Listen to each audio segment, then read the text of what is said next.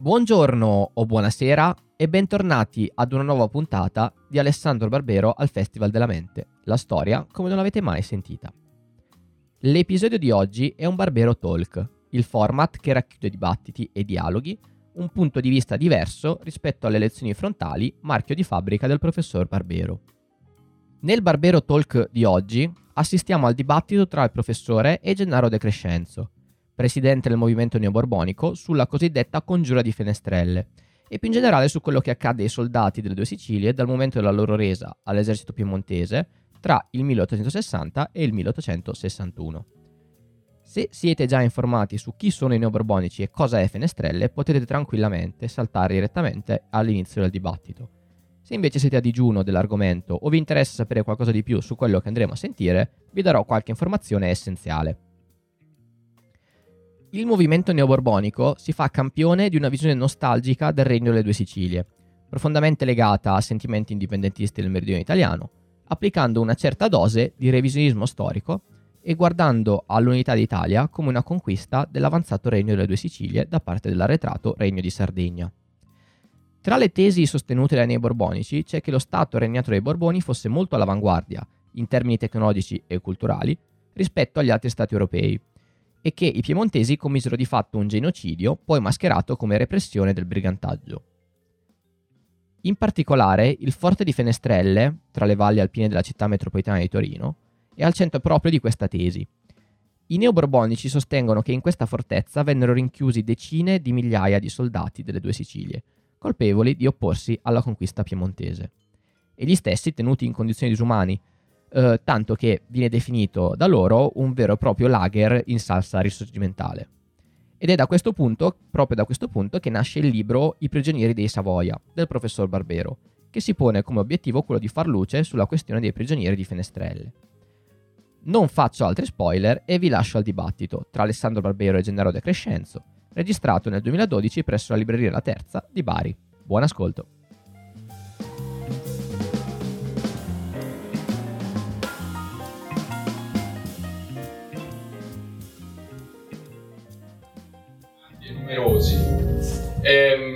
Ringrazio eh, il professor Gennaro De Crescenzo, presidente del movimento neoborbonico, di essere qui. Volevo ringraziare Lino Patruno che introdurrà e coordinerà questo incontro. Lino si è occupato da molti anni di temi vicini, non di Fenestrello ovviamente, ma di temi relativi, diciamo, alla questione del Sud, che vorremmo anche trattare, perché diciamo partiremo da Fenestrelle, ma vorremmo trattare anche del tema che ci sembra stia dietro questa discussione, ed è meglio esplicitarlo, che è il tema dell'idea che da sud ci si fa dell'unità d'Italia, dell'unificazione.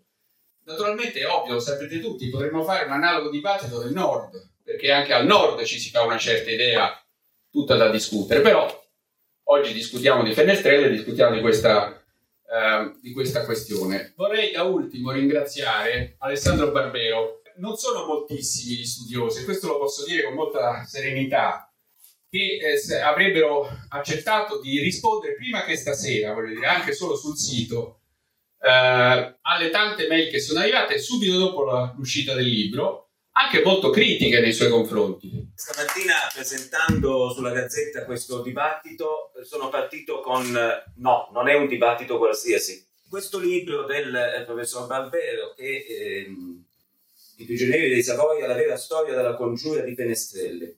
Poi le chiederò immediatamente con una risposta fulminante perché congiura. Eh, lo chiederò anche eh, a Gennaro del Crescenzo. Eh, va a toccare non un argomento qualsiasi, ma un argomento che nella, eh, diciamo nella, nella eh, epopea eh, meridionale, quella portata avanti dai, dai, movimenti meridionali, eccetera, è una sorta di sacralità, è un, come se fosse un altare della patria, della, mm, dei vinti eh, cosiddetti durante il risorgimento, perché lì, secondo i, i movimenti meridionalistici, è venuto tutt'altro che quello che lei afferma invece nel suo libro, cioè una, ehm, portati dei soldati in una caserma e non in un campo di concentramento, per un'operazione diciamo eh, militare normale perché quei soldati poi dovevano diventare, dovevano entrare nel nuovo esercito eh, italiano, mentre eh, i movimenti meridionali, il movimento neoborbonico in particolare, parla di deportazione, di, di, di campo di concentramento, di stile Auschwitz, eccetera.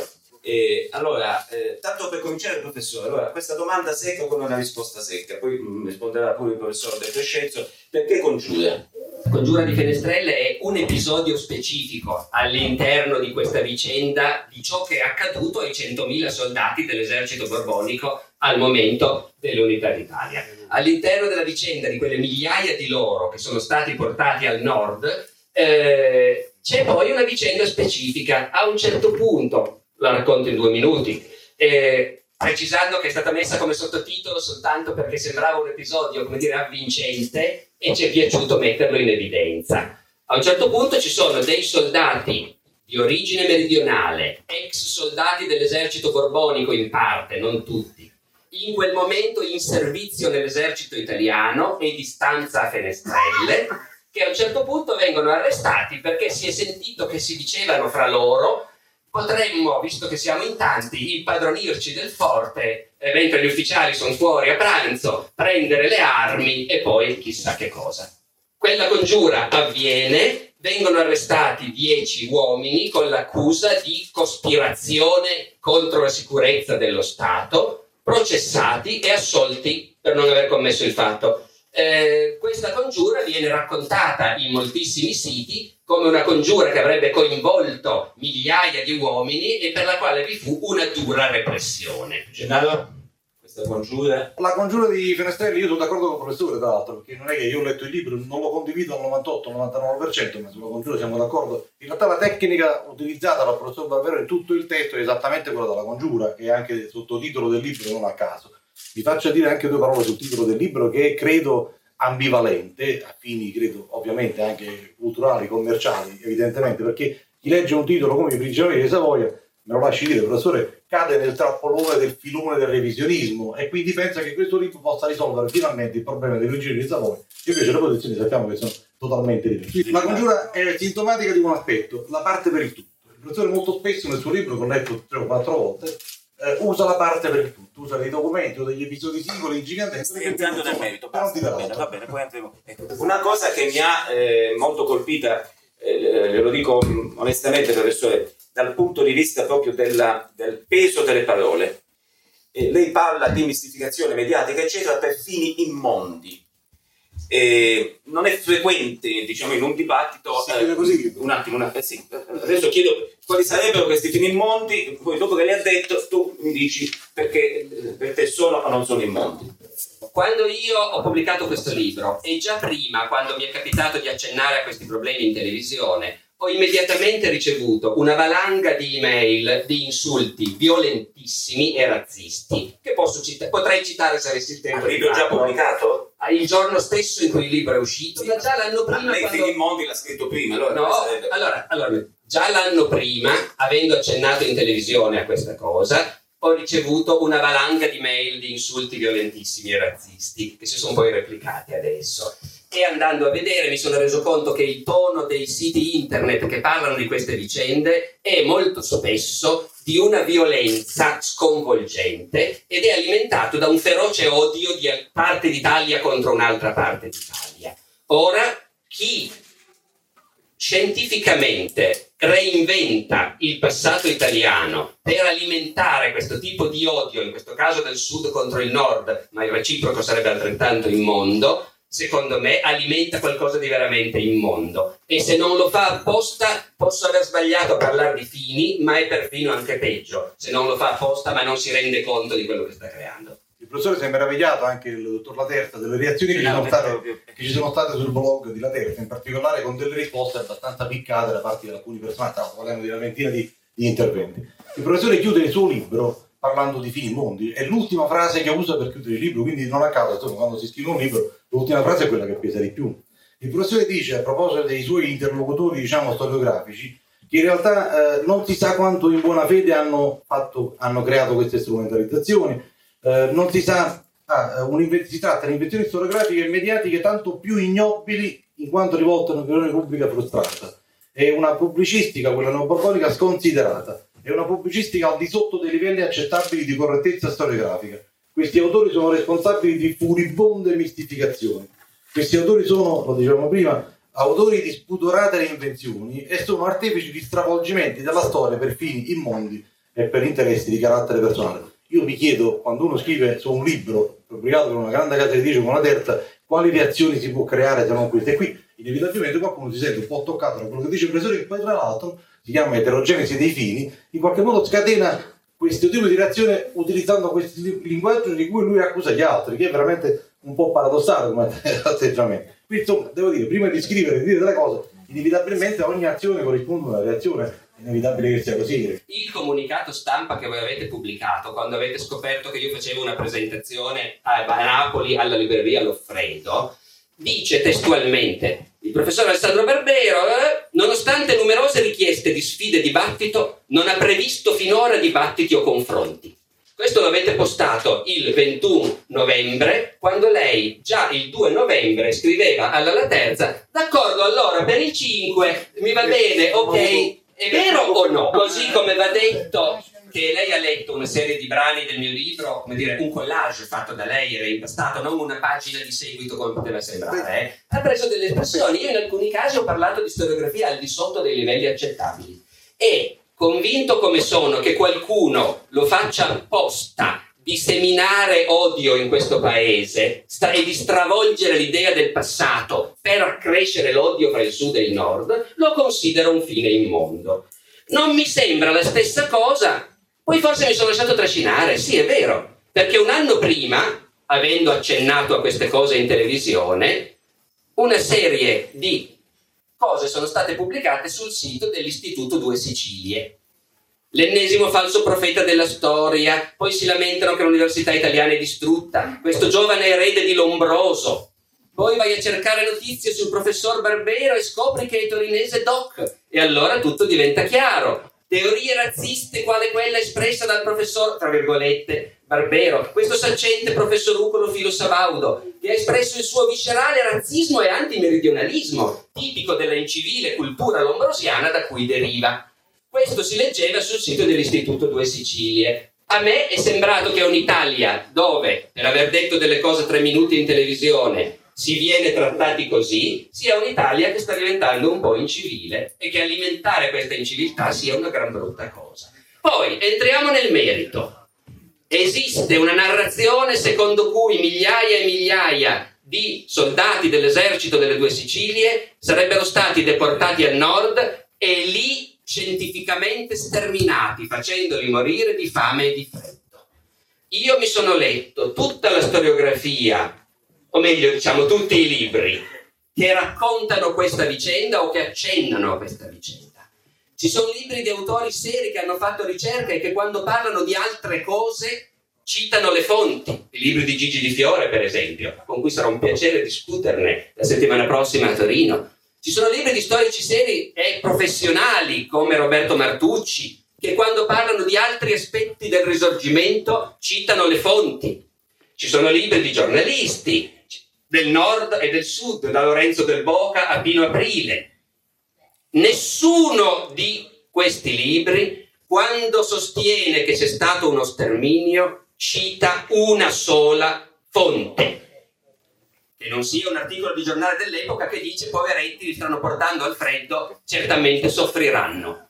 Ma non c'è una sola fonte mai citata da nessuno di questi autori. Quello che io ho fatto è stato dire, visto che questa cosa è stata detta, ma non documentata e non dimostrata da nessuno, e tuttavia un'infinità di gente ci crede, è diventata parte della nostra cultura comune che ci sia stato questo sterminio. Ebbene, a me, a me dispiace non sapere la verità, perché fidarmi di quelli che lo scrivono non posso, non mi citano uno straccio di documento che parli di sterminio o che dimostri questo sterminio. Però non posso neanche sapere cosa è successo davvero finché non vado a vedere io. Allora quello che io ho fatto è stato semplicemente di andare a vedere se la documentazione immensa, perché ogni burocrazia, ogni Stato, ogni esercito produce una immensa documentazione, se la documentazione immensa prodotta in quegli anni permette di ricostruire cosa è successo davvero a quei 100.000 uomini, a quegli 8.000 fra loro che sono stati effettivamente portati al nord come prigionieri di guerra alla fine del 1860 e a tutti gli altri. La documentazione permette di ricostruire in modo molto dettagliato cosa volevano fare di loro le autorità sabaude, cosa gli hanno fatto ed è cosa è accaduto a questa gente. È una storia che non abbiamo il tempo di raccontare nel dettaglio, è la storia di un'epoca di conflitto, di guerra, di traumi, non è in nessun modo una storia di sterminio. Nessuno di loro è stato sterminato. Sono un po' tristi i conteggi che dicono ma non ne sono morti 5, non ne sono morti 40. Potremmo parlare anche di questo perché anche un solo morto è un dramma naturalmente, ma stiamo parlando di guerra, di prigionieri di guerra, di soldati, di epidemie di tifo, di mille cose, d'accordo? Il punto che a me interessa è, si dice, si scrive e si crede che lo Stato italiano tra il 1860 e il 61 ha scientificamente sterminato migliaia di italiani facendoli morire di fame e di freddo, questo non è vero. Il professore, come fa in tutto il libro, continua a fare anche in diretta, continua a fare anche in diretta dal vivo perché lui mi cita un articolo di un istituto di Sicilia non so manco chi siano questi personaggi. Il professore credo che dovrebbe insomma, usare un po' meglio il mezzo internet perché lui se si scaglia nel libro contro Di Fiore, contro di me o contro Pino Aprile, al pari di come si scaglia magari contro un titolo di un tizio che scrive una cosa. Il mondo di internet, professore, è molto vario, c'è di tutto, ci sono gente, persone che si arrabbiano, persone che scrivono delle castronerie, anche legate magari ad altre storie. Insomma, non è che noi possiamo scrivere un libro pigliandosela con un sito che si chiama come Don Chisciotte, con tutto il rispetto, non so chi siano, non si può scrivere un paragrafo del libro per prenderselo come Don Chisciotte, però mi, mi, mi consenta solo una cosa, io eh, mi chiedo però, a conti fatti, tutta questa carica e questa indignazione che le parte dalla notizia che qualcuno è andato a commemorare dei caduti a Fenestrelle, che qualcuno forse invece di scrivere che erano 100 caduti ha scritto che erano 1000 cose di questo tipo. Io mi chiedo, professore, lei dov'era? Quando un signore che ha governato l'Italia fino a qualche giorno fa e che ancora governa ha detto che col tricolore si puliva il sedere. Lei dov'era quando queste persone stanno governando e ha governato anche la sua regione? Il governatore della sua regione, che è il Piemonte, è un leghista, uno della Lega Nord, che con i valori dell'Italia e del risorgimento sappiamo che cosa hanno combinato. Questa carica di indignazione lei la riserva a chi dice che a Fenestrelle forse non sono morte 40 persone, ma ne saranno morte 4 come dice lei, ma non lo dice nel libro, lo dice adesso, ogni morto è sacro, ogni caduto è sacro. Lei scrive a proposito dei caduti di Fenestrelle, morti negli ospedali, di quei poveracci non so come considerarli, perché in realtà si tratta di poveracci che sarebbero morti. Poveracci. No, io scrivo lo dice questo, lei. Lo dice lei, adesso guardiamo le pagine. Si tratta di poveracci. Ah no, una cosa, devo dire, anche devo dire, molto imbarazzante, che dice, in realtà facendo questa affermazione so che potrebbe sembrare provocatoria e quindi non la faccio, però nel frattempo l'ha scritta sul libro, eh, le cito la pagina, insomma dovrebbe ricordarla, è il suo libro, e parlando dei caduti negli ospedali, parla di poveracci che non dovrebbero avere tutti questi caduti come, ecco, non dovrebbero essere definiti i nostri caduti perché in fondo sarebbero morti magari di malattie in ospedale. Professore, mi chiedo, per una guerra non dichiarata, come lei stesso dichiara nel libro, chi aveva il diritto di portarsi un militare a mille chilometri di distanza dal proprio paese e a 1200 metri e farlo morire in un ospedale di tubercolosi senza avere nella sua mano la mano della mamma o della moglie o del padre? Chi aveva il diritto di farci questo 150 anni fa? Per quale legge? Per quale riforma? Per quale rivoluzione? Lei parla di 58.000 persone, 60.000 persone secondo i dati della relazione Torre che cita lei la cita prima di Fiore come, fonte tra l'altro, e parla di 60.000 persone come se fossero dei numeri, dice a Civitella è morto in fondo lo 0,7%. Allora lì andiamo su un discorso diverso e io devo dire con grande rammarico, eh, mi rendo conto che molto spesso le distanze tra noi, a volte, ed è amaro considerarlo, non sono geografiche, non sono storiografiche, ma rischiano di diventare umane. Perché mi cita 200 episodi di razzismo antimeridionale e antinapoletano, nel momento in cui questi soldati venivano eh, portati, lei dice portati, noi diciamo deportati, questo è un cavillo. Lei dice campo di concentramento, no, io dico campo di concentramento sì, perché quando si concentrano in un posto 12.000 persone, quello si chiama campo di concentramento. Un signore che si chiama Lemkin, che certamente a proposito di genocidi ne sapeva più di me e più di lei, senza nessun dubbio, dice che in realtà è un'altra cosa contro la quale lei si scaglia, cioè non fu un genocidio. Lemkin che ha inventato il termine genocidio e che certamente avvocato polacco sapeva che cosa diceva, dice che in realtà il genocidio è quando si commette, quando si compie una serie di atti che sono finalizzati a distruggere i fondamenti essenziali della vita dei gruppi nazionali. Eh, la distruzione delle istituzioni, dell'economia, ma distruzione dei, dei sentimenti nazionali e perfino della vita. Quando ai soldati gli si chiedeva che cosa vuoi fare, vuoi passare con l'esercito sabaudo o no? E il soldato rispondeva uno Dio, uno re. Quando quel soldato che lei cita dice io non sono né italiano né piemontese ma sono napoletano, bisognava lasciarlo a Napoli, non portarlo a 2000 km e a 1200 metri d'altezza se fosse stato tutto in buona fede, perché magari non le hanno portati lì per sterminarli, ma lei in tutte le 400 pagine del libro con le fonti che utilizza, mi scusi qua viene fuori l'archivista perché io sono diventato borbonico non perché voglio parlare tarantelle di Siro perché magari un mio antenato era nobile, tutt'altro, discendiamo da una famiglia molto popolare dei quartieri bassi della Napoli popolare io sono diventato probabile perché ho studiato per tre anni archivistica all'archivio di Stato e ci vado tutti i giorni. Io non so quante ore lei ha speso in archivio, come quelle di volo, diciamo, no? Io ho in archivio migliaia di ore di lavoro. E significa che io so che in archivio sono qui documenti che mancano per quelli che sono presenti e di questo mi rammarico, perché nel suo libro non può ridere di fronte ai morti, professore. la sua risata è, no, ma la, ma la sua risata è la stessa che accompagna i passi nei quali dice che questi soldati ci si sputava addosso e con un pizzico di ironia dice in fondo poi effettivamente tutti dicevano che erano lumidi che puzzavano e non si lavavano. Ovviamente dopo settimane e mesi di marcia di battaglie come non potevano essere lumidi questi soldati lei mi cita il brano nel quale si procuravano le coperte ai soldati lei ha il coraggio di citare un brano nel quale si dice che a San Maurizio nel campo di San Maurizio dove erano ospitati fino a 12.000 soldati eh, in questo campo di San Maurizio la sera ci sono dei resoconti sulla gazzetta che parla di Torino che parlano di ufficiali di soldati napoletani che la sera ballavano le tarantelle e cantavano le canzoni dedicandole agli ufficiali sabauti. Questo mi scusi, è una cosa strana, però io so che questa cosa la tocca molto dal punto di vista culturale. Gli stessi esempi sono presenti nei campi di concentramento tedeschi nazisti dove gli internati formavano delle orchestrine e suonavano in maniera macabra lei mi vuole far credere che quei 12.000, tra quei 12.000 ci fosse qualcuno che lontano migliaia di chilometri da casa sua la sera ballasse la tarantella. E come prima, lei forse non lo crede, ma mi cita la testimonianza.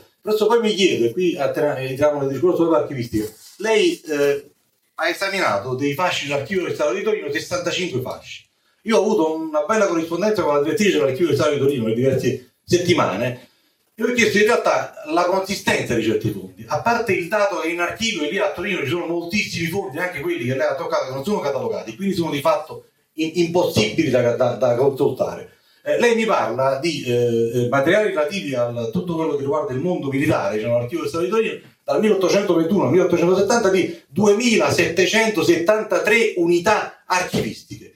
2773 unità archivistiche, lei ha consultato 65 fasci è uno. Due, la stessa dottoressa, direttrice dell'archivio, mi dice che questi, eh, queste unità archivistiche, si tratta insomma di fondi consistenti con migliaia di documenti, non hanno strumenti di corredo.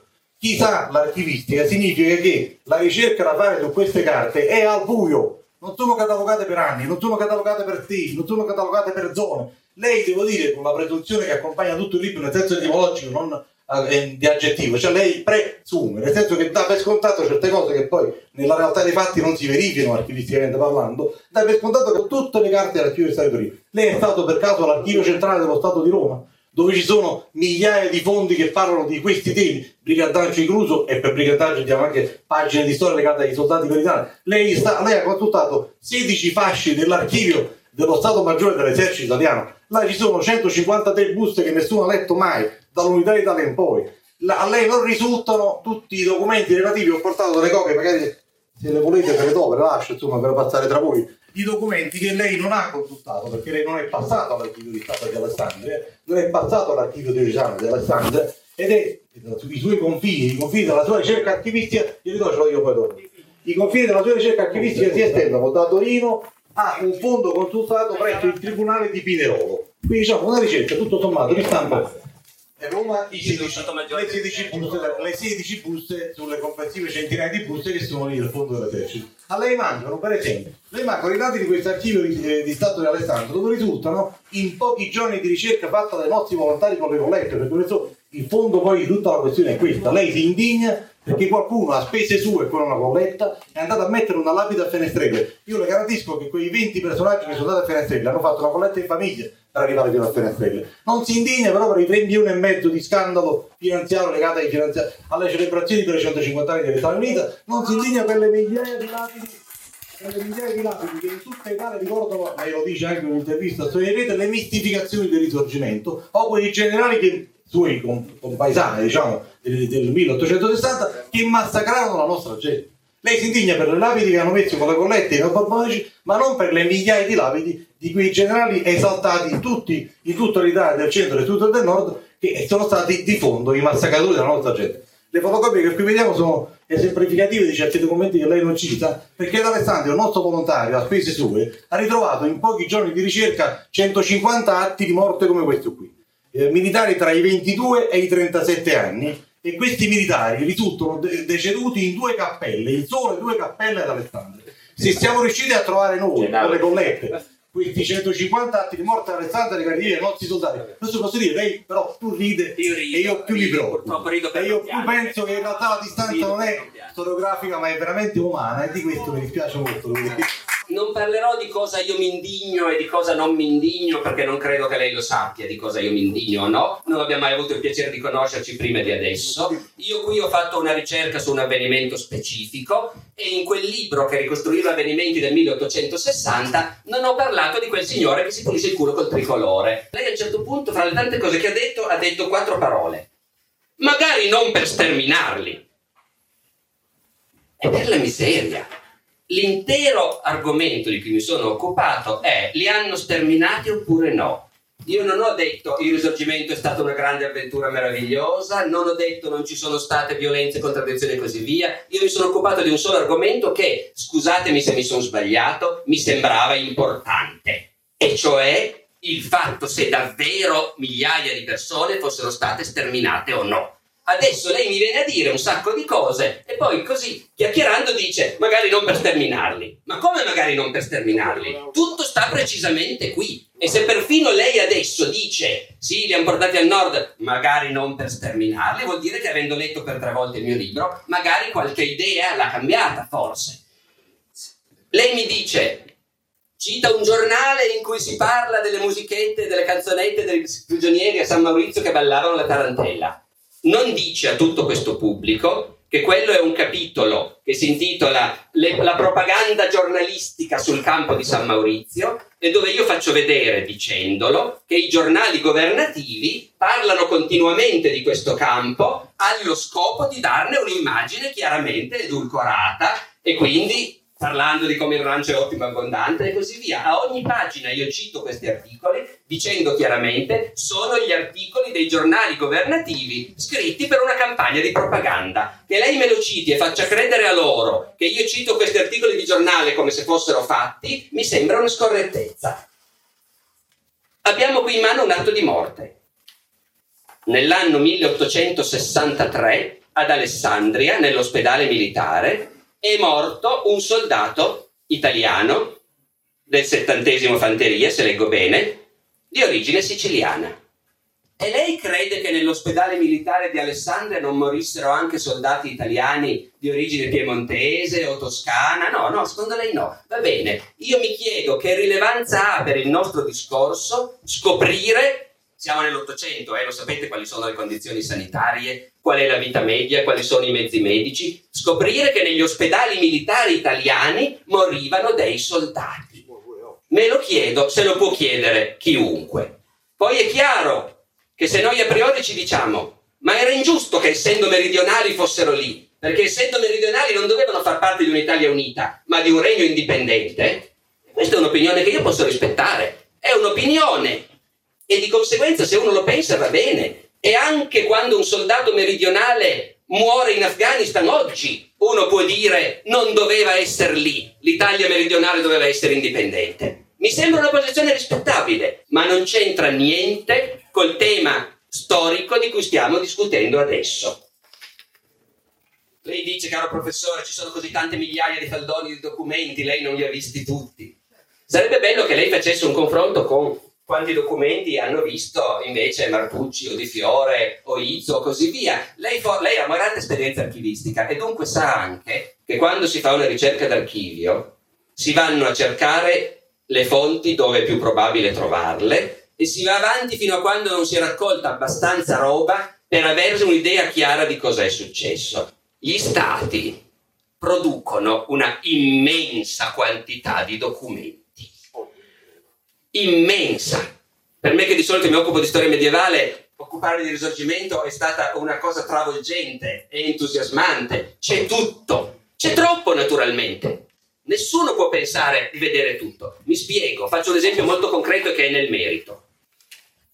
È dimostrabile che i prigionieri di guerra napoletani meridionali portati al nord alla fine del 1860 sono stati in parte rimandati a casa, perché una legge precisa dello Stato ha stabilito che le classi più anziane tornavano a casa, e ci sono poi innumerevoli testimonianze sui problemi che loro presentano quando tornano a casa, sulle persecuzioni che subiscono da parte dei loro compaesani della Guardia Nazionale, sui molti che si uniscono ai briganti. E invece tutti i più giovani vengono arruolati nell'esercito italiano. Ora l'esercito teneva ovviamente il conto di ogni singolo soldato. Esistono, l'esercito italiano aveva un centinaio fra reggimenti di fanteria, di cavalleria, battaglioni bersaglieri. Per ognuno di loro esistono innumerevoli, immensi volumoni, talmente grossi che è difficile prenderli in mano, dove per ogni soldato che è stato ruolato in quel reggimento si dice Esposito Salvatore, nato a Napoli il 3 gennaio 1837, arruolato nell'esercito delle due Sicilie il giorno tale nel quinto battaglione cacciatori, eh, sbandato alla resa di Gaeta, consegnato alla Guardia Nazionale nel gennaio 61, arruolato nel terzo reggimento Bersaglieri, ha fatto la campagna del 66 e così via. Se ne prende uno di un singolo reggimento e si trovano i 150 ex prigionieri meridionali che nel gennaio 61 per legge sono stati incorporati in quel reggimento. Se uno ci dedicasse anni e anni, come io non ho fatto e nessun altro ha mai fatto, potrebbe ritrovare la vita di ognuno di quei soldati. Io peraltro apro una piccola parentesi, nel mio libro parlo spesso di cifre, ma abbia pazienza, io non credo che la distanza umana sia così grande. Il mio libro, lei lo sa, trabocca di storie individuali, di nomi e cognomi e vicende individuali di soldati meridionali che sono stati coinvolti in quella vicenda. Moltissime di queste vicende nessuno le aveva mai tirate fuori dagli archivi. Io avrei creduto che chi è appassionato a quella storia fosse contento che venissero raccontate queste storie e non invitasse a non comprare il libro come lei ha fatto il giorno stesso in cui il libro è uscito. E sono piene di storie dunque ed è documentabile che non c'è stato nessuno sterminio e che tutti questi uomini hanno continuato a prestare servizio nell'esercito italiano. Così come è ampiamente documentabile che non erano contenti di farlo. Perché finché erano stati prigionieri di guerra non volevano e non li hanno potuti costringere, come emerge con la massima chiarezza dai documenti. E invece quando è stata fatta l'annessione e proclamato il Regno d'Italia, già prima della proclamazione, quando è stata fatta l'annessione del Sud, gli è stato detto voi adesso siete non cittadini italiani, perché allora non si diceva così. Voi adesso siete sudditi italiani, tutti gli obblighi che avevate verso il passato governo li avete verso il nuovo. Dovevate fare ancora cinque anni di servizio militare per Francesco, li dovete fare per Vittorio Emanuele.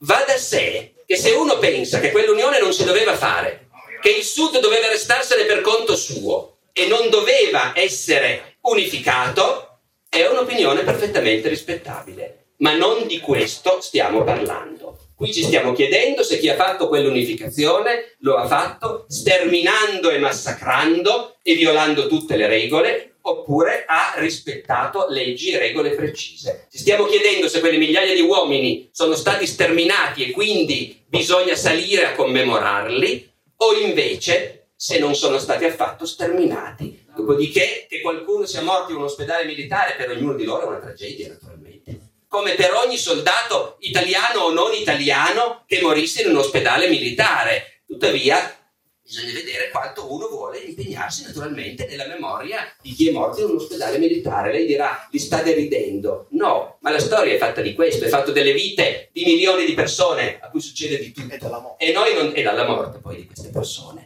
E noi non dobbiamo, se li rispettiamo, inventare delle cose sul loro destino. Dobbiamo rispettare quello che gli è successo davvero e che la documentazione con assoluta certezza dimostra che gli è successo.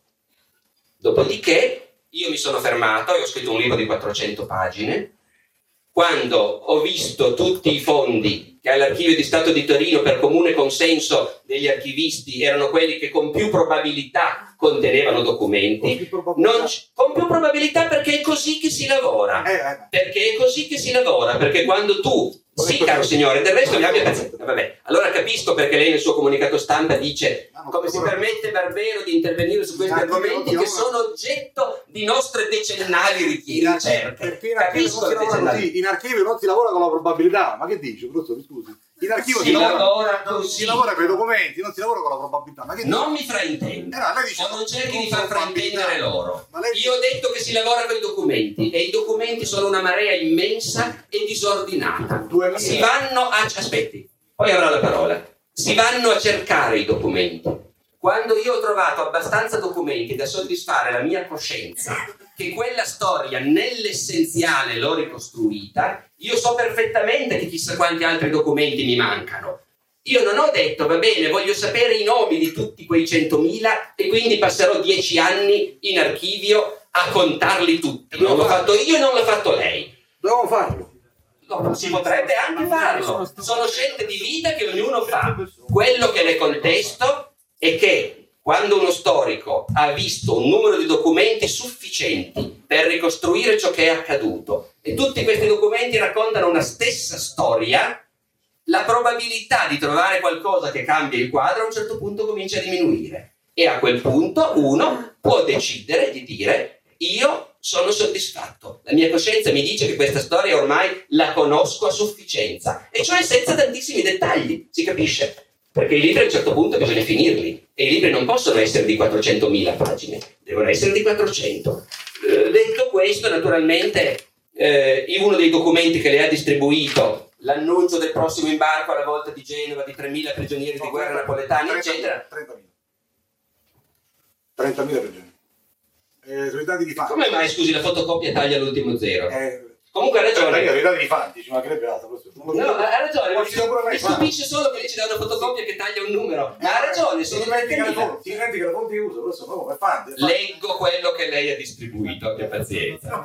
E comunque perfettamente. E come lei mi sta dimostrando, lei sa benissimo che io questo documento lo conosco e ne parlo nel mio libro. Ma lo- Non ho ben capito perché l'abbia distribuito con un fascetto di documenti che lei ha presentato come i documenti che il professor Barbero non ha visto e non conosce. Certo, perché il professor Barbero cita questo documento dicendo che in realtà la cifra di 30.000 non era attendibile, così come fa con molti altri documenti. E invece secondo me è attendibile perché il problema è a monte, professore, che uno possa pubblicare un libro, dopo delle ricerche che durano due, tre anni per chiuderlo, siamo tutti d'accordo. Che si possa proporre un dibattito storiografo come quello di stasera, siamo tutti d'accordo, non saremo qui, né io né lei, e nemmeno la terza, nemmeno Padrone ovviamente. Il problema è uscire dicendo sui giornali, soprattutto sui giornali, con paginate intere di giornali, mi faccia dire una cosa, insomma, tra di noi, siamo tra, tra di noi, possiamo dire senza alcun diritto di replica, perché non c'è stata la possibilità da parte di nessuno che si chiamasse Lorenzo del Boca, che si chiamasse Gigi Di Fiore di replicare a certi interventi. possibilità. Eh, ha scritto Di Fiore, ah, allora, devo dirle come è riuscito a scrivere Di Fiore, Beh, meglio che io lo dico. Di Fiore per miracolo è riuscito a scrivere sul mattino che è sui giornali. Esattamente, esattamente, ha detto bene per Milano perché non era previsto l'intervento di ma non era previsto il mio intervento che è stato pubblicato la mattina dopo l'intervento dell'ufficio legale del Movimento Europeo. Figuriamoci. Abbia pazienza, a me io no, no però mettiamo i puntini sulle i, caro professore.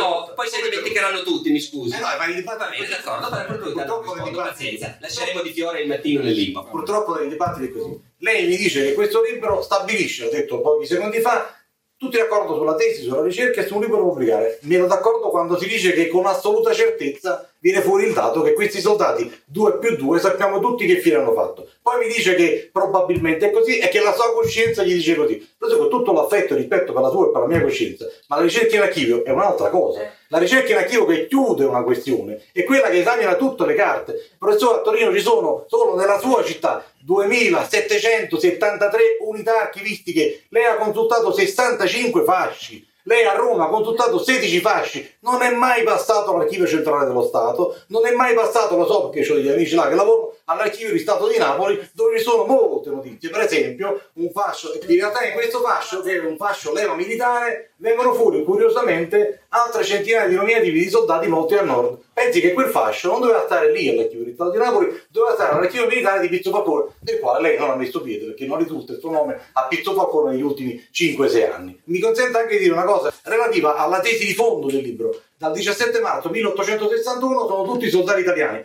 A Napoli c'è un modo brutto, devo dire, antico, per fortuna negli ultimi tempi è venuto meno, di chiamare le cose quando si vuole spacciarle per un'altra cosa. Si chiama scartiroffio. La tesi centrale, con tutto il rispetto, è uno scartiroffio. Perché? Perché qua diciamo che questi soldati dall'oggi al domani, siccome il 17 marzo c'è un decreto che istituisce il Regno d'Italia, non sono più prigionieri, ma sono tutti soldati italiani. Caspita, e lei mette in un calderone gigantesco i soldati prigionieri, i renitenti, gli sbandati, i refrattari, i briganti. C'è un signore che ne sapeva molto più di lei e molto più di me, che si chiama il colonnello Cesari, per chi conosce la storia degli archivi è un'autorità, è stato un'autorità il colonnello Cesari, che quando mise mano alle carte del brigantaggio, e per brigantaggio diamo tutti i fenomeni, anche quelli legati ai nostri soldati, nell'archivio dello Stato Maggiore dell'Esercito di Roma, disse, avete presente un mazzo di carte gigantesco? 1920. Questo mazzo di carte gigantesco è come se fossero tutte le carte che sono qui. Adesso mischiamo queste carte per 40 minuti, per 45 minuti e avete idea di come sono ridotte le carte del fondo brigantaggio dell'archivio di Stato Maggiore. Lei dice che ha risolto addirittura le questioni che Cesari per 40 anni non ha risolto in archivio. E poi ci sono, devo dire, lo posso dire dopo magari, ci sì, sì, due o tre buchi, devo dire, veramente abbastanza clamorosi le notizie che le dà. Per esempio, ne cito uno a caso, che per noi è altrettanto sacro, Gaeta. Lei ridicolizza la fonte di Di Fiore che parlerebbe di 300 caduti a Gaeta, perché non è fonte attendibile. Lo scrive, non si ricorda il libro che ha scritto. Non, non ho scritto niente. In genere, in genere non ho scritto niente. queste cose le posso garantire. Sono contento che lo conosca così bene. L'ho letto tre volte. Eh, il suo libro eh, dice le cose più interessanti, è un fenomeno strano, nelle note una cosa curiosa, parla della Patagonia dalle note, parla di queste cose note, attacca di fiore quando parla a proposito dei caduti di Gay, dice lui con fonti non attendibili parla di 300 caduti, in realtà a me ne risultano 69. Questa cifra di 69 eh, caduti di Gay lei la riporta nel libro tre volte. Nel libro, nel testo, tre volte. Basta, basta, Dalle ricerche basta. fatte a Napoli nell'archivio di Stato, espresso gli archivi legati e i fondi legati allo Stato civile, hanno risultano a tutt'oggi 267 caduti con nome e cognome. Allora, i 69 come lei sa benissimo, risultano da un registro che Gigi Di Fiore ha scoperto e pubblicato nel suo libro di vita del risorgimento. E Gigi Di Fiore che dice sono caduti, no, sono caduti, risultano 69 morti in ospedale tra gli uomini della guarnigione di Gaeta durante il periodo in cui sono stati prigionieri di guerra. Poi in altra sede, effettivamente, senza dare le fonti, cita altre cifre. Io ho supposto che Di Fiore avesse ragione quando citava un documento dell'archivio di Napoli da lui trovato. Detto questo, è vero che non sono andato nell'archivio di Napoli, precisamente perché c'è stato Di Fiore. E Di Fiore nell'archivio di Napoli ha trovato un gran numero di documenti interessanti e pertinenti per questo discorso. No, no, no, lei dice che non è documentato Di Fiore su questo discorso, eh? Stia attento, non si ricorda il suo libro. Lei dice che Di Fiore è tutto perfetto, tranne quando sì, parla di questo è molto divertente. Eh, di Fiore è tutto perfetto. Allora, non è attendibile di Fiore, resta attendibile di Fiore. Di Fiore certe volte è attendibile, eh, certe volte no. Ed esiste un criterio, scusatemi, eh. Ma come ai ai ai? Ma scusate, ma voi pensate che una persona o sempre mente o sempre dice la verità, o sempre dice una cosa giusta o sempre si sbaglia? Io credo di no. Quando io vi dico che di Fiore a volte è attendibile e a volte no, non sto dicendo che io mi sveglio un mattino e dico no, questa pagina di Di Fiore non mi piace, non è attendibile. Sì, se lo so, so piemontese, figurate. Detto questo però, se un autore è attendibile o no, lo si misura da un'unica cosa. Il fatto che quando fa un'affermazione mette una nota in cui cita il documento da cui deriva quella sua informazione.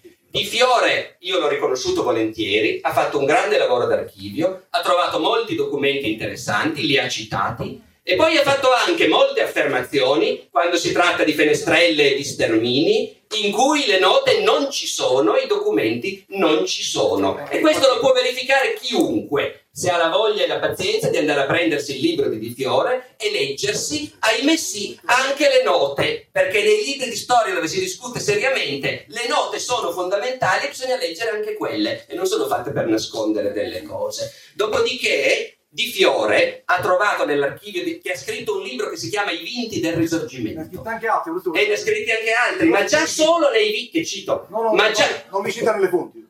Non mi portano notizie di Fiore. Ho parlato con Di Fiore mezz'ora Ne fa. parlato con Di Fiore, ma lei guarda le bibliografie del mio libro, scusi tanto, eh. Ma le E lì notizie- sono menzionati. Le notizie Di aggiornate. Fiore, Andiamo a dire a Torino. quelle che lei chiama le notizie aggiornate sono il fatto che nel primo libro, in effetti, Di Fiore ha preso alcune cantonate colossali, credendo che il campo di San Maurizio fosse a Genova, per esempio, E e poi nei libri successivi non ha più rifatto l'errore. Verissimo, questa è la notizia originale. Ma se posso finire, Di Fiore ha fatto un lavoro serio in archivio, ha scritto un intero libro sul destino dei soldati napoletani, in cui ha ricostruito molte vicende importanti, per esempio di quelli rimasti in prigionia al sud e non trasferiti al nord, così come della guarnigione di Gaeta.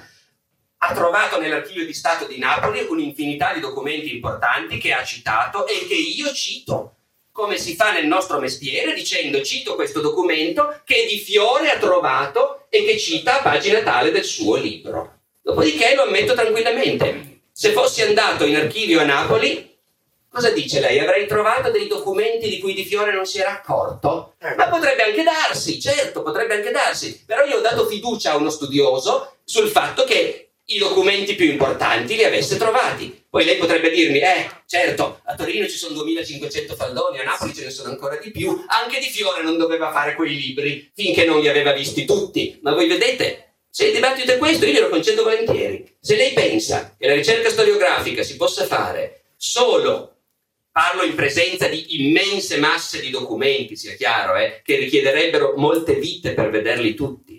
Se lei pensa che la ricerca storiografica si possa fare solo dopo aver visto tutti i documenti e cercato anche quelli eventualmente nascosti in luoghi dove uno non si aspetterebbe di trovarli, ebbene, mi dispiace, non funziona così questo mestiere. Con questo criterio non esisterebbe nessun libro sullo sterminio degli ebrei. Lo sterminio degli ebrei, e lo menziono volentieri, perché lei ha anche detto prima, attenzione, ci sono i documenti che ci sono, ma ci sono anche i documenti che non ci sono. Quasi come se diciamo, quando una cosa è avvenuta è più probabile che non ci siano documenti che ne parlano. Quando invece un documento parla di qualcosa è più probabile che sia falso. Mi sembra una strana posizione. In realtà, certo che non ci sono documenti, che, meno di quelli che vorremmo, perché siamo degli sconsiderati, sono già troppi e vorremmo sempre che fossero ancora di più. Ma io le assicuro che quando si studia un avvenimento accaduto in epoca moderna, gestito da stati burocratici, come era l'Italia dell'Ottocento o come è la Germania nazista, i documenti ci sono e come. Gli stati burocratici producono, l'ho già detto prima, scusatemi, mi ripeto, è cambiato il contesto, un'immensa quantità di documenti e non riescono a nascondere niente di quello che fanno. Lo Stato nazista ha portato avanti lo sterminio degli ebrei cercando di farlo nel totale silenzio sperando che nessuno se ne accorgesse e alla fine ha anche cercato di far saltare e distruggere i campi di sterminio perché non fossero ritrovati dagli americani o dai russi che stavano arrivando. Eppure, già all'epoca, ovunque si parlava e si sussurrava di questo sterminio in corso, le testimonianze, le memorie ormai lo dimostrano, No. lo sapevano tutti che questo stava accadendo. Non solo, è dimostrato che all'epoca tutti lo sa- cioè tutti, tanti lo sapevano, lo sospettavano e se ne parlava. Laddove nell'Italia del 1860-61 assolutamente nessuno sospetta questa cosa che sarebbe successa. Ma le fonti non dell'opposizione, ma quelle prodotte dallo Stato nazista, dimostrano dettagliatamente quello che è successo. Perché uno Stato per, sua defi- per definizione vive di comunicazioni interne. E allora, quando al comandante di Auschwitz arrivava un telegramma che diceva sta arrivando il convoglio numero 1215 con a bordo 800 ebrei di Budapest, quel telegramma c'è in archivio e gli storici l'hanno visto. E ce ne sono chissà quanti altri. Eppure degli storici hanno cominciato a scrivere queste cose senza aspettare di averli visti tutti. Ehm, arrivato a questo punto possiamo fare mm, un'osservazione. Siamo alla caccia della verità ed è possibile che questa eh, verità in questo momento sia in parte ancora nascosta negli archivi. Più questi archivi si aprono, più si eh, va eh, dentro questi archivi, più si cercano documenti, più è possibile che domani questa verità possa essere diversa da come è stata rappresentata oggi. Questo, questo è, è, quello che io credo di aver capito dalle cose. Oppure si può avere una conferma di questa verità. Cioè, lo storico a un certo momento ritiene sufficiente quello che ha visto, però non può sapere quello che non ha visto. E con questo non voglio dire che è possibile eh, che questa verità non sia fuori, è, è, probabile che ci sia stata tutta la verità che eh, sinora sia venuta fuori, ma è possibile che ce ne sia un'altra. Eh, un'altra in un, in un senso o nell'altro. Detto questo, io vorrei fare una domanda, così passando a un tema generale del rapporto nord-sud, perché lei eh, parlando di fini immondi, ha accusato questi movimenti e che ha messo in discussione il suo libro di farlo per. ha detto che questa cosa si fa per spaccare l'Italia, per mettere una parte dell'Italia contro l'altra. Eh, allora, ehm, io le voglio chiedere una cosa, professore. Eh, io ritengo in piena onestà e in piena buona fede che eh, gran parte di questo popolo, se vedete qui stasera, eh, sia un popolo sofferente.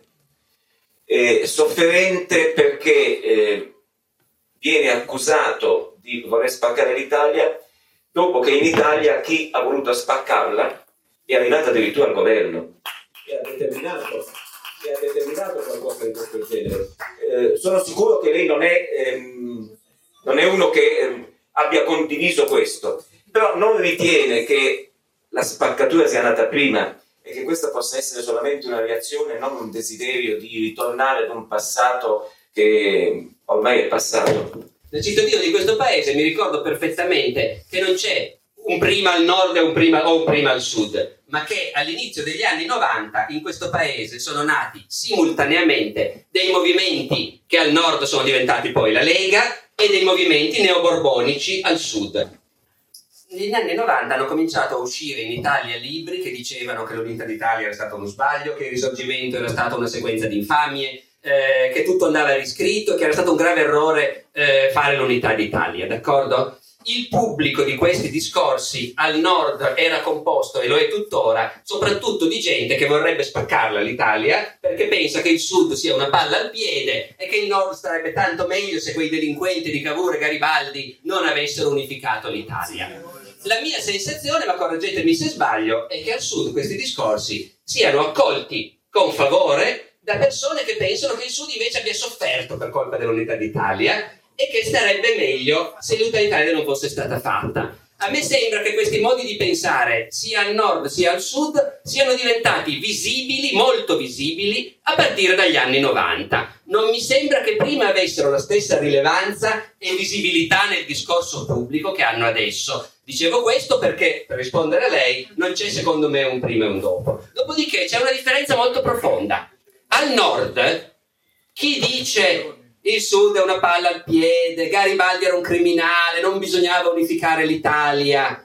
Sono ignoranti che non si preoccupano minimamente di dare un fondamento storico a questi discorsi. Non importa, ne- vanno a prendere l'acqua del Po, parlano ogni tanto di Celti o di Longobardi, ma non si preoccupano affatto di costruire una vera storia su queste cose. Qui al sud è successo un fenomeno diverso. Qui al sud in una società colta c'è stato chi ha cominciato a dire bisogna riscrivere la storia e lo ha fatto con impegno e andando in archivio. E poi questo sforzo di riscrivere la storia, io ho la forte sensazione che abbia creato una deriva, che si sia cominciato a riscriverla come si sarebbe voluto e non come veniva fuori dalla ricerca, che si sia creata una mitologia su questo, ma una mitologia che diversamente dai centi di bossi che fanno solo ridere, costruisce una fiducia del pubblico nel fatto che la storia sia andata davvero in un certo modo. Ed ecco perché a me, da cittadino, importa moltissimo che dei beceri leghisti governino la mia regione, ma da storico non è un ambito in cui io in questo momento abbia particolarmente modo di intervenire. Viceversa, come italiani, in un'Italia dove il nostro passato viene riscritto,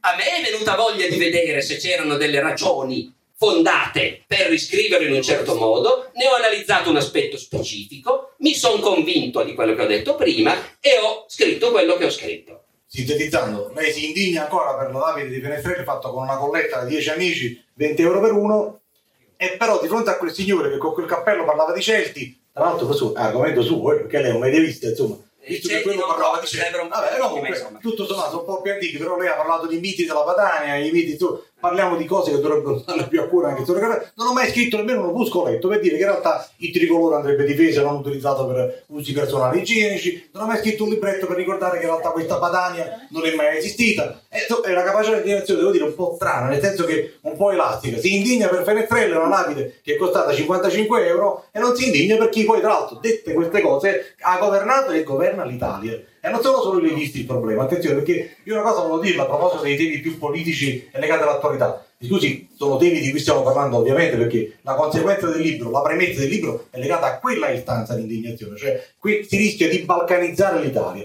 L'ho detto anche il nostro eh, editore, la terza, sui giornali in qualche intervista, avverto il rischio di balcanizzazione dell'Italia. Cioè si avver- qualcuno inizia ad avvertire il rischio che l'Italia possa essere spaccata in due. Ma è uno scherzo oppure è una cosa seria? L'Italia è spaccata in due. Professore, l'Italia è spaccata in due da 151 anni.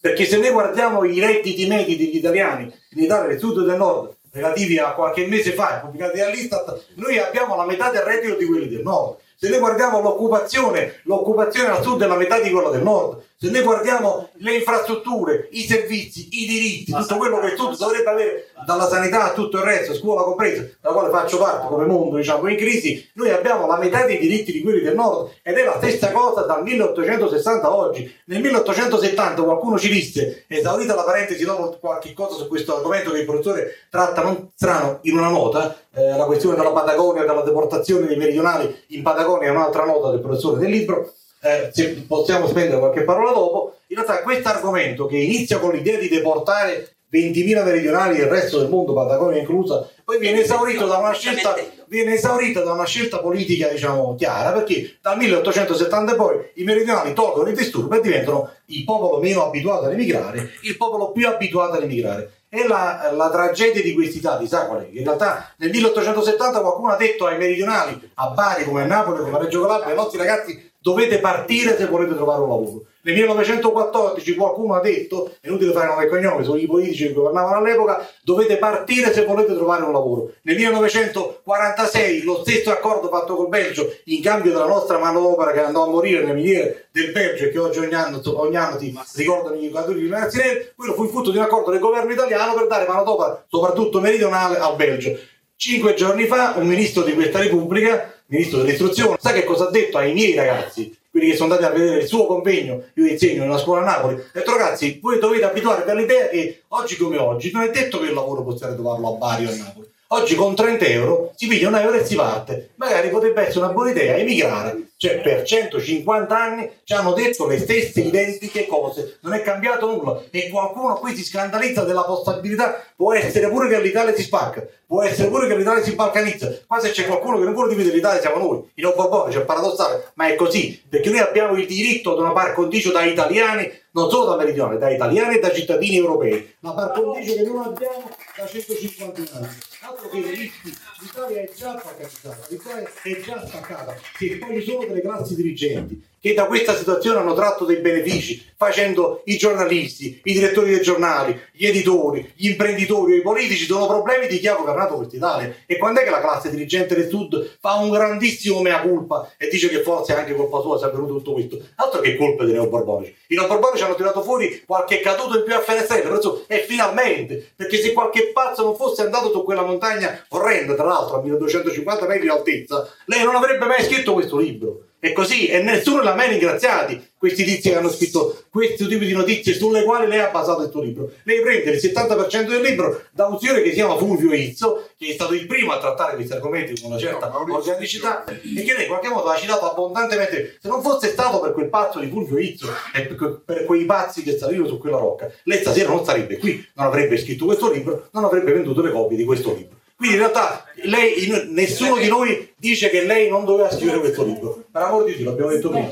Nessuno di noi dice che questi dibattiti non vanno bene. Quello che non si può tollerare è che lei abbia questo atteggiamento nei confronti degli avversari eh, come autori di furibonde mistificazione, come artefici di fini immondi e che poi tra l'altro, presunzione assoluta, abbia chiuso le ricerche. Vi faccio dare un altro dato archivistico abbastanza inquietante. Il professore limita le sue ricerche a un raggio d'azione, finiamo così, ha un raggio d'azione molto locale nel Piemonte con qualche puntatina a Roma, in più tra l'altro il raggio d'azione cronologico dei documenti di questo libro sono limitati al 1860, al 1861 e a, attenzione al primo semestre del 1862, quindi sono due anni e qualche mese. E lei dice anche stasera abbiamo, ho, ho, pensato, la mia coscienza mi ha detto che la questione era giusta, no, però il problema è un altro. Se lei avesse scritto un libro per suscitare un dibattito, tutti saremmo stati d'accordo. Avremmo messo insieme le ricerche e probabilmente si usciva con una sintesi archivistica efficace e risolutiva di fronte a un attacco del tipo ho risolto il problema, è tutto fatto, dopo due anni e sei mesi di studi fatti su due anni e sei mesi e con lim- dei limiti evidenti e delle lacune, dopo se riusciamo a dirlo qualche altro mi farebbe piacere, evidentemente la questione non è così facile da risolvere, anche perché è una questione drammatica che riguarda persone che sono morte a distanza di chilometri, centinaia di chilometri dalla loro patria, dalla loro nazione.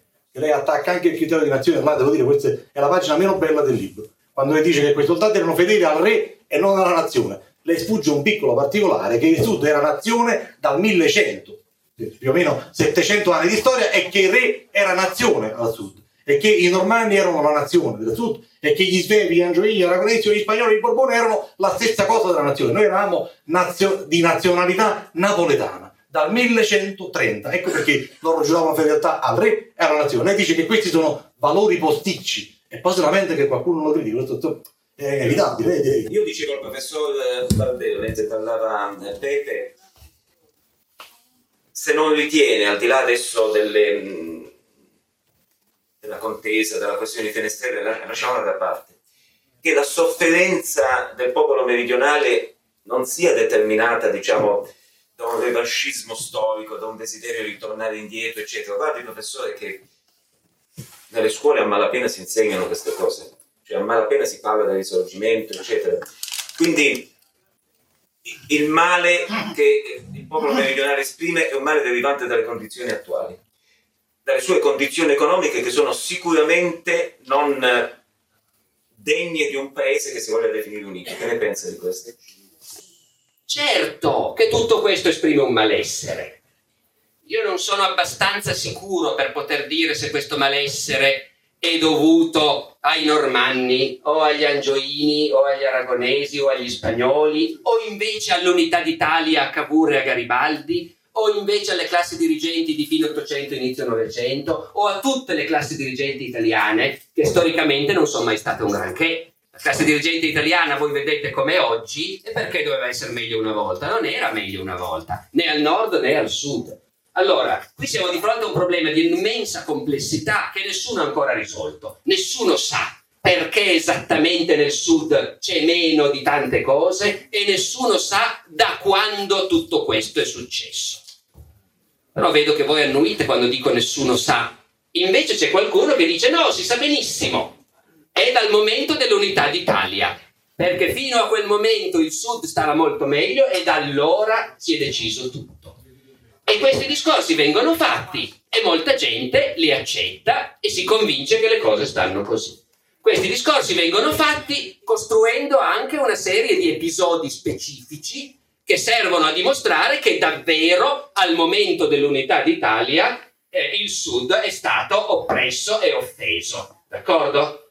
Io ho preso, ed è il mio mestiere, abbiate pazienza, il mestiere di uno storico a volte è di prendere un particolare non sempre si fanno le grandi sintesi, si lavora a costruire dei mattoncini su cui poi altri potranno costruire delle sintesi. Io ho preso un particolare, ma non un particolare insignificante, perché, professore, che siano stati sterminati o no migliaia e migliaia di persone, fa una gran differenza, io credo. Ho preso un particolare e io credo di aver dimostrato, scuserete, come dice lei, l'arroganza, no, la presunzione di chi fa un mestiere e a un certo punto, conoscendo quel mestiere, dice io questo credo di averlo fatto correttamente, ma del resto chiunque di voi se vuole, mai direi comprare, ma andare in biblioteca e prendere il mio libro e verificare, chiunque di voi può farsi l'idea se su questa faccenda dello sterminio si sia arrivati effettivamente a delle certezze oppure no. Io questo ho preso. Dopodiché mi sono accorto che per il solo fatto di toccare questo argomento si suscitano reazioni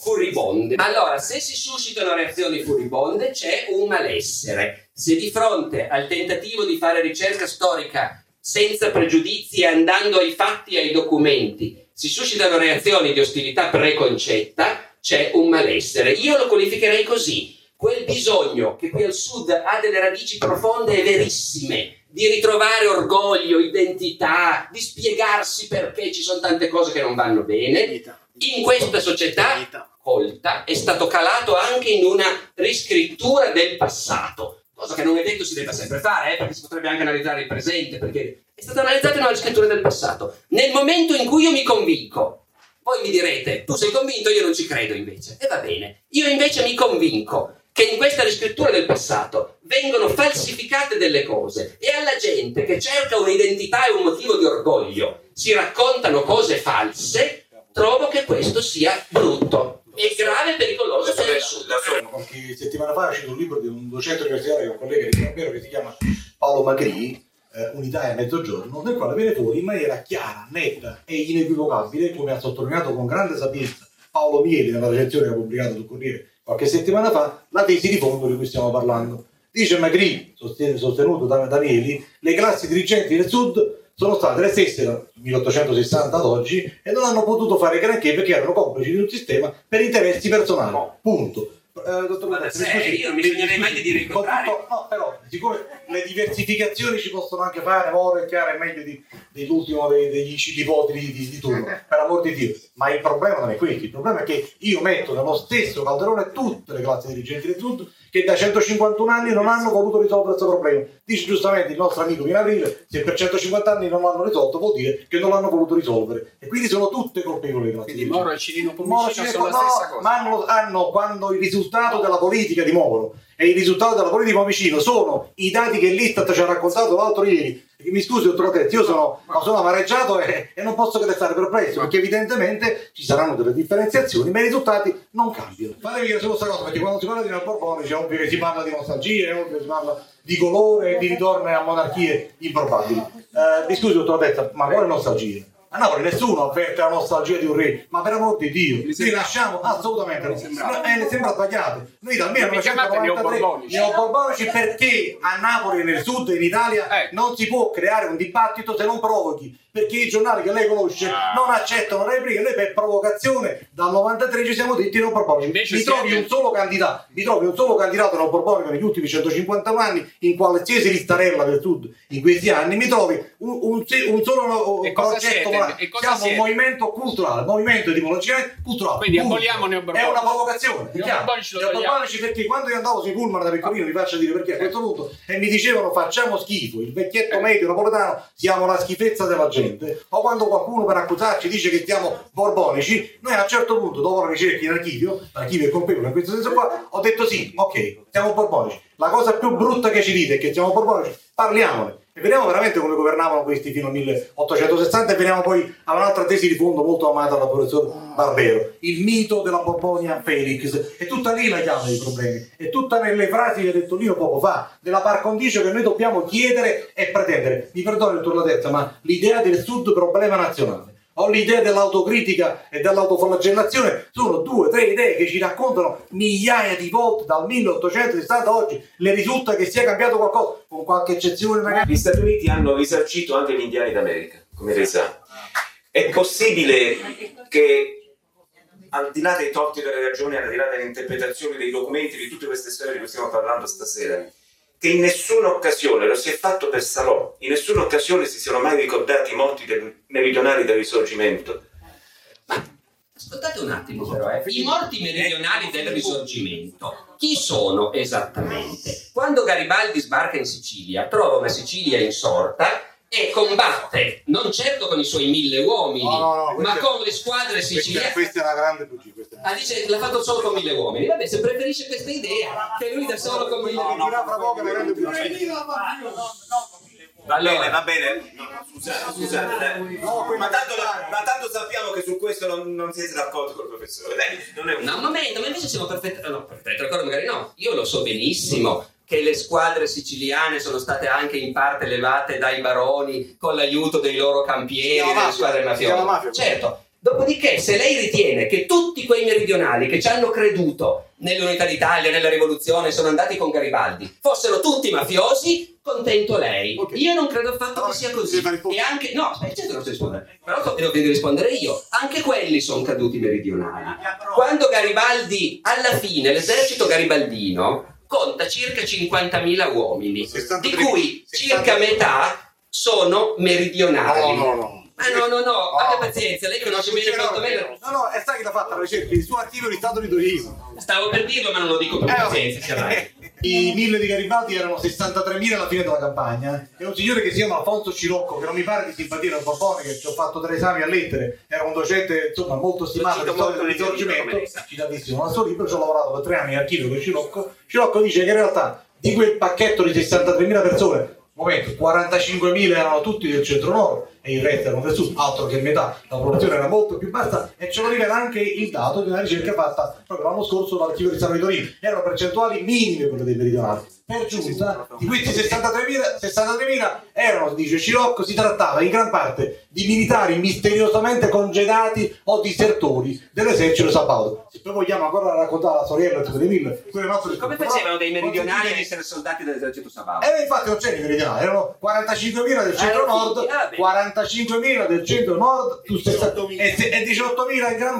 parte meridionale. Si trattava di quelli che, vi invito a leggere il libro di Paolo Pagri, che è uscito qualche giorno fa, dice si trattava di uomini mandati lì, in sostanza da quella che poi dopo avremmo definito mafia, che Rocco Chinnici dice prima non esisteva, con l'unità d'Italia esiste, Rocco Chinnici forse ne sapeva qualcosa di più di me e di lei. Posso solo dire una cosa, Pino, eh, Pino, poi chiudiamo così perché se no resta sospeso sto discorso dell'attendibilità delle delle fonti e del libro del nostro caro professor Barbero. Eh, quando Cesare mette a posto le carte che dovrebbero interessarci, riguardano anche questi argomenti, dice in realtà stiamo attenti perché bisogna fare evidenziare i più bei fatti d'arme, le promozioni, le perdite, le ricompense di parte militare italiana. In una busta del fondo brigantaggio conservata a Roma, nell'archivio che lei però non ha letto, c'è un ufficiale che dice: Mi raccomando ai suoi uomini, nelle documentazioni ufficiali, evitate con ogni cura la parola fucilazioni. Lo dice un ufficiale sabaudo piemontese. Allora, professore, con tutto l'affetto, ma qualcuno veramente può credere che ufficiali dello stesso esercito sabaudo, di fronte agli stessi nemici, al sud dicono ne ho fucilati 300, briganti e non briganti, e al nord procurano le coperte a fenestrelle per non far via freddo i virgini napoletani. Professore, è poco credibile e non ci troviamo tra l'altro nemmeno con tutto il resto dei dati che voleva avere la possibilità di citare. E L'errore di fondo è che non ci troviamo con le cifre, professore. Questo libro non risponde alla domanda delle domande che ci stiamo facendo da centro No. Che fine hanno fatto i nostri soldati? Eh, Lei non risponde a questa domanda. no, no, dico soltanto una parola. Lei ha usato una parola, ancora una volta la gente parlando esprime quello che prova veramente. Lei ha usato la parola credere. A lei non interessa che una cosa sia dimostrata e che quindi si possa dire lo so. A lei interessa quello che si può o si vuole credere. E se lei mi dice io non ci credo, anche se è dimostrato, è perché non ci voglio credere? È Questo è il fumetto. livello del dibattito. Non è Dio, è Fumello, è un ufficiale sabaudo, di che parliamo? Qualche anno fa, quando, quando nel 1992 ho pubblicato il mio primo libro legato alle industrie napoletane, mi sono contato in archivio, tanto per restare in tema, 5.000 fabbriche in tutto il sud continentale, con percentuali di occupati molto più alte rispetto a quelle dell'Italia del centro e del nord. Eh, qualche mese fa due ricercatori della Banca d'Italia hanno messo in evidenza un dato, si chiamano Fenaltea e Ciccarelli, hanno scritto un saggio in inglese che si può scaricare gratuitamente anche su internet, dei quaderni in inglese della Banca d'Italia, in cui vengono fuori questi dati. Al sud le industrie erano in percentuale pari o superiore a quello del resto del nord. Scusi professore, altro che mito della Borbona Phoenix. Qualche giorno fa è uscito un saggio recensito dalla Sole 24 Ore di una studiosa che non mi pare neoborbone, che si chiama Stéphanie Collet, eh, è una studiosa dell'Università di Bruxelles, la quale ha scritto, con tanto di a nove colonne sparato dal sole, che non è il Corriere dei Piccoli, eh, il Sud, prima dell'unità d'Italia, era finanziariamente come la Germania di oggi, dati alla mano. Altro che il mito della Prolonia Felix, per dirle che cosa? Per dire che in realtà qualche anno fa, quando questi pazzi parlavano di fabbriche, quando questi pazzi parlavano di percentuali di finanziarie alte rispetto a quello del resto dell'Italia, quando questi pazzi ricordavano i caduti di Ponte Landolfo e i massacrati di Ponte e di Casalduni, tutti dicevano che erano storie che non esistevano e che non c'erano documenti. L'anno scorso il Presidente della Repubblica Napolitano ha salutato i cittadini, cioè i cittadini di Landolfo, dichiarandoli tutto sommato, anche se nella sostanza, una città martire, perché eh, figli di una storia messa ai margini dalla storiografia. Questo per dirle che cosa? Che probabilmente se con un pizzico di umiltà in più, con un pizzico anche, devo dirle, di gentilezza in più, lei avesse trattato questo tema, probabilmente staremmo qui stasera a fare un dibattito diverso. E probabilmente poter, può darsi, un appuntamento, è un augurio che ci facciamo tutti quanti noi, che fra cinque anni, quando le ricerche veramente potranno dirsi chiuse, altro che chiuse con un semplice libro e con delle semplici ricerche su due anni e sei mesi di lavoro in archivio, probabilmente la sintesi potrebbe essere nettamente diversa da quella che sta venendo fuori stasera. Io le do solo un dato che mi amareggia moltissimo e che non ho trovato nel suo libro perché lei, ripeto, negli archivi nostri sud non c'è passato. Non ci risulta fino adesso un solo rientro di quei 58.000 meridionali che sono stati deportati secondo noi al nord delle loro terre di origine. Lei dice che si sono arruolati tranquillamente, che la sera magari ballavano e cantavano e che tutto a posto abbiamo risolto i problemi. Non è così. Lei non cita i 12.000 portati, anche deportati in Sardegna, e li cita Scirocco, che certamente non erano borbonico, non ci risultano all'appello diverse migliaia di persone, che non sono statistica, sono vite umane in gran parte giovani, di cui potevamo anche avere bisogno. Gennaro, Gennaro, Io ti dico solo questo nel frattempo, mentre le ricerche chiudono, noi pretendiamo, non, non glielo chiedo ma lo pretendo, più rispetto per la nostra storia.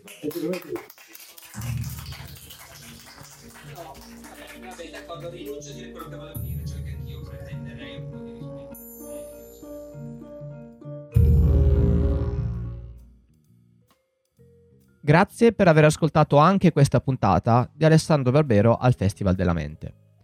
Nella descrizione trovate il mio indirizzo email a cui potete inviare segnalazioni, critiche e commenti, ma abbiamo anche dei social network. Trovate il podcast su Facebook, Twitter e Instagram, ovunque con lo username Barbero Podcast, tutto piccolo e tutto attaccato. Io sono Fabrizio e ci sentiamo la settimana prossima con una nuova puntata di Alessandro Barbero al Festival della Mente. Ciao!